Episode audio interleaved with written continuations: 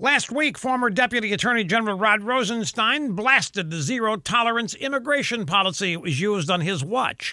He said it should never have been proposed or even implemented. Now, he said this after a Justice Department watchdog report claimed the policy was the driving force responsible for thousands of children being separated from their parents. Here we go again with this lie. Rosenstein said he's been asking himself what could have been done differently. The zero tolerance immigration policy is at the top of his list.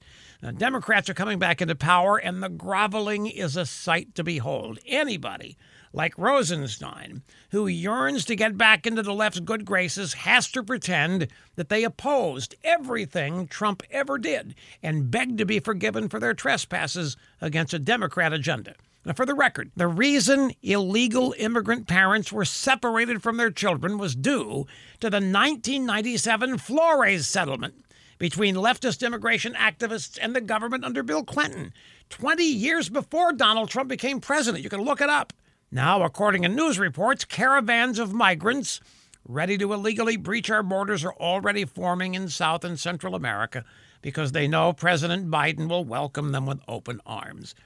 You see, Democrats have a zero tolerance policy against enforcing America's immigration law. So it's going to be back to business as usual. Learn it, love it, live it, I guess. Get used to it.